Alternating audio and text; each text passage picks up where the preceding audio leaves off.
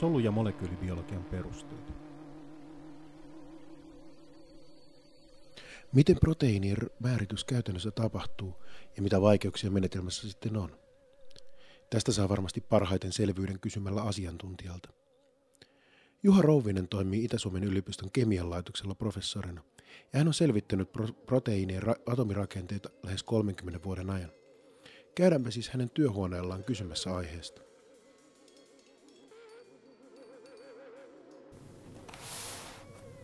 No niin, minulla on tässä professori Juha Rouvinen.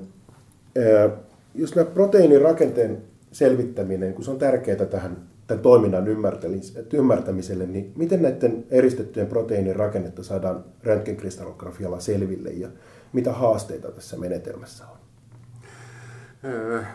Röntgenkristallografisen rakennemäärityksen edellytyksenä on, että meillä on riittävä määrä puhdasta proteiinia. Yleensä kysyt, kyseessä on noin useiden milligrammojen määrä.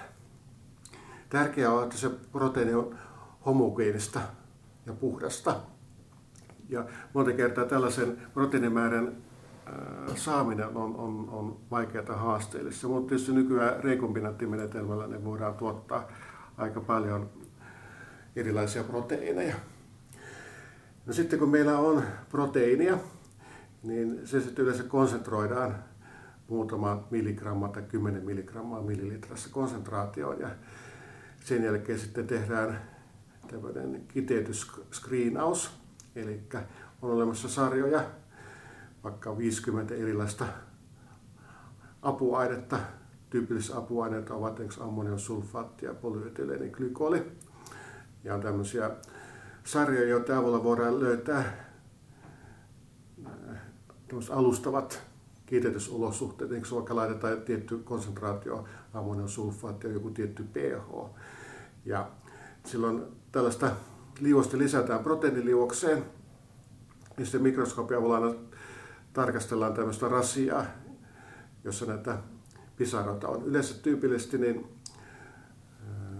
meillä on tämmöinen riippuva pisara-menetelmä käytössä.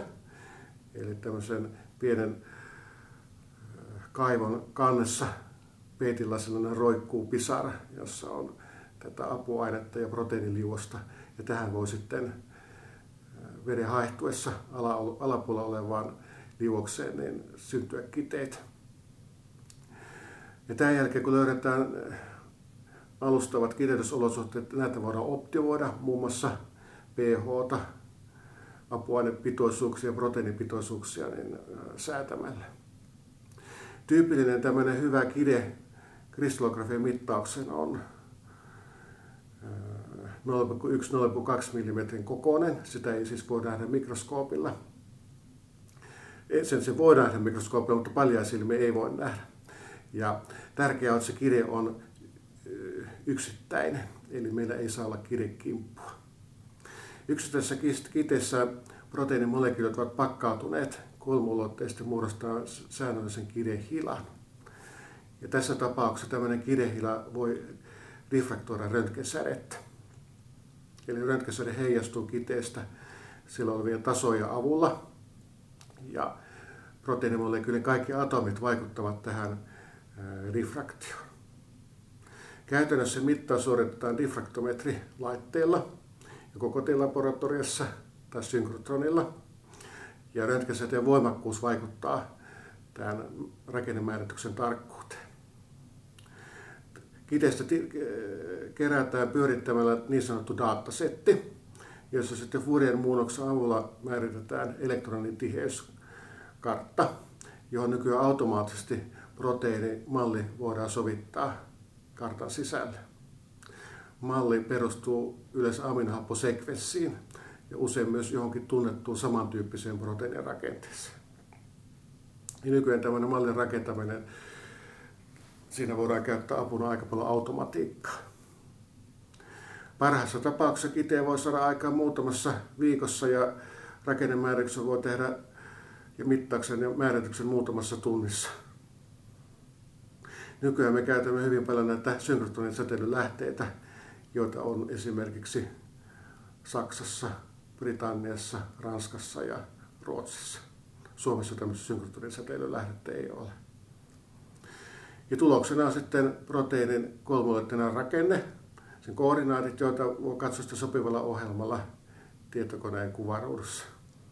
Joo, eli toi kiteytyksestä puhuit paljon, niin siinä parhaassa tapauksessa menee muutamia viikkoja, mutta mikä on semmoinen käytännön, tota, että paljonko siinä, niin kuin, onko se semmoinen, mikä on siinä haasteellinen, että löytää ne sopivat olosuhteet vai tota, ja... No näin yleensä ajatellaan, että se kiteytys on se enemmän taidetta kuin tiedettä. Meidän kokemusten mukaan ne ongelmat proteiinien kiteydy yleensä siinä proteiinimateriaalin laadussa. Jaha. Et meillä on täällä nyt hyvin tarkka massaspektrometri, ja me voimme sillä niin hyvin tarkasti yhden atomin tarkkuudella niin määrittää, että onko se proteiinimolekyyli, proteiinimateriaali kunnossa. Kiteytykseen vaikuttaa se proteiinimateriaalin homogeenisuus, sitten miten kompakti se proteiinimolekyyli on. Jos se on hyvin joustava, jos on joustavia osia, niin silloin sillä on paljon erilaisia konformaatioita. Silloin tämmöisen proteiinin kiteyttäminen on hankalampaa. Kalvoproteiinit ovat olleet pitkään semmoisia hankalasti kiteytettäviä proteiineja, mutta erilaisten apuaineiden avullahan tässä on saavutettu viime vuonna niin suurta menestystä. Eli kalvoproteiineja nyt on määritetty ihan urakalla suuria määriä. Niistä myönnettiin Nobelin palkintokin muutama vuosi sitten. Kun meillä on tullut tänne proteiinimateriaalia kiteytettäväksi, niin kyllä me suurimmassa osassa on saatu se rakenne. Miten tota, kiteytyykö nämä proteiinit aina samalla lailla? Eli jos me otetaan jostain tietokannasta tuommoinen tota, kristallografia rakenne, niin, niin voidaanko me aina luottaa siihen, että se rakenne oikeasti on näin vai, vai tuleeko sieltä sellaisia, että joku on määrittänyt sen sen verran heikosti, että sitten myöhemmin huomataan, että ei tuo rakenne pitänyt paikkaa se lainkaan. Joo, tuota, ensinnäkin se proteiinin rakenne, mikä meillä on tietokannassa, se edustaa yhden proteiinin pääkonformaatiota. Se on eräänlainen keskiarvo tällaisesta. Joo. Proteiinilla voi olla useita eri pääkonformaatioita ja suuri määrä erilaisia konformaatioita meilläkin on sellaisia esimerkkejä, että proteiineja on kiteytetty kahdessa eri konformaatiossa. No sitten, ja sellaisiakin tapauksia, että proteiinilla on erilaisia kvaternäärisiä rakenteita, tämmöisiä isodimeerejä. Tällaisiakin tapauksia on. Eli se on yksi konformaatio, mikä meillä kiteessä on. Se, se tarkoittaa sitä, että proteiinilla voi olla myös muita konformaatioita. Mutta se No sitten toinen asia, mikä vaikuttaa siihen, on se proteiinirakenne määrityksen tarkkuus. Kun meillä ne proteiinimolekyylit on pakkaatuneena kiteessä, mitä lähempänä, tai sanotaan näin, että mitä samankaltaisempi se pakkautuminen on, samassa järjestyksessä proteiinimolekyylit on, niin sen voimakkaammin se diffraktio röntgensädet ja sen tarkempi rakenne me saamme. Sitten jos näitä proteiinimolekyylit hiukan eri orientaatiossa, silloin se tarkkuus heikkenee. Mm. Silloin saamme heikomman resoluution. Ja kun resoluutio heikkenee, niin ei esimerkiksi saada sivuketjujen konformaatiota kovin kunnolla määritettyä. No tässä voi myös sanoa varoituksen sanan, että sitten kun mennään tänne heikommalla resoluutiolla, niin monessa äh, proteiinin tietopankin olevassa kirjarakenteessa on virheitä. Esimerkiksi vaikka on joku pieni molekyyli eli ligandi sitoutuneena proteiinin koordinaattitiedossa, mutta oikeasti se ei olekaan sitoutunut sinne. Joo. Että tämmöinen varoituksen sana, että kaikki ei ole aivan sitä, miltä näyttää niin siellä proteiinitietokannassa. Siellä on myös virheitä. Joo. Joo, koska silloin kun katsotaan proteiinitietokannasta, niin me nähdään se, niin, niin kun, että tuossa kohtaa se on, mutta me ei nähdä sitä hajontaa, että mikä se ää, niin Joo, on. no nyt tuota, nämä virheet johtuu heikosta resoluutiosta sitten rakennemäärityksen huonosta laadusta. Sen, ja no nyt on semmoinen hyvä asia, eli on semmoisia servereitä, että käyttäjä voi itse katsoa sitä elektronentioskarttaa. Ja sitten jos haluaa ihan oikeasti selvittää, että miten luotettava tämä rakenne on, niin sitten kannattaa ryhtyä katsomaan näitä oikeita elektronentioskarttoja ja tehdä itse omat johtopäätökset siitä. Tämä on nykyään, tässä on olemassa nykyään hyviä työkaluja. Joo. Olemme itse huomanneet, että se on hyvin tär- tärkeä. Joo. Miten tota, röntgenkristallografia on se, mikä nyt on se kaikkein yleisin tapa, mutta miten, kun välillä puhutaan, että on, on NMRllä voidaan katsoa tai mikroskopialla, mm. niin, niin miten nämä menetelmät tai rakenteiden tarkkuudet eroaa näissä niin kuin eri menetelmissä? Mitä hyötyjä ja haittoja no. näissä? No ensin tätä kristallografiaa, se on kuten sanoit, niin tärkein menetelmä. Suuri osa proteiinin rakenteessa on määritetty sillä. Se on kaikkein tarkin. Parhaassa tapauksessa siitä päästä atomin resoluutioon, niin ihan yksittäiset atomit erottuvat. Proteiinikristallografian etuna on myös se, että sillä voi periaatteessa hyvin suuriakin proteiinirakenteita, vaikka viruksia. Ribosomi on hyvä esimerkki tällaisesta. Siitä suurempi on jo vähän hankalampi mennä. Myös sitten esimerkiksi vaikka joku lääkeainemolekyyli, joka sitoutuu kohden reseptorinsa, niin voidaan nähdä hyvin pieni molekyylikin. No sitten meillä on, no, se, no kristallografiassa tietysti edellytyksenä se proteiinin kiteyttäminen. Ja meillä pitää olla riittävän suuri määrä homogeenista proteiinia. No sitten meillä on NMR, joka antaa niin sanotun liusrakenteen. Ja NMRssä ongelmana on yleensä se koko rajoitus. Eli, eli joku 20 000 on semmoinen tyypillinen koko rajoite NMR-proteiinille. Suurempikin voidaan päästä, mutta se on hankalampaa. Ja tämä on käytännössä sitten rajoittanut NMR-menetelmän soveltamista. NMR-rakenne ei ole niin tarkka kuin kristallografinen rakenne yleensä. NMR on myös hankalaa saada informaatio kvaternääristä rakenteesta. Suuri osa NMR-rakenteesta on monomielisiä proteiineja. Ja. No sitten on elektroninen mikroskopia, mikä aivan ihan viime vuosina on nyt muodostunut hyvin, hyvin suosituksi.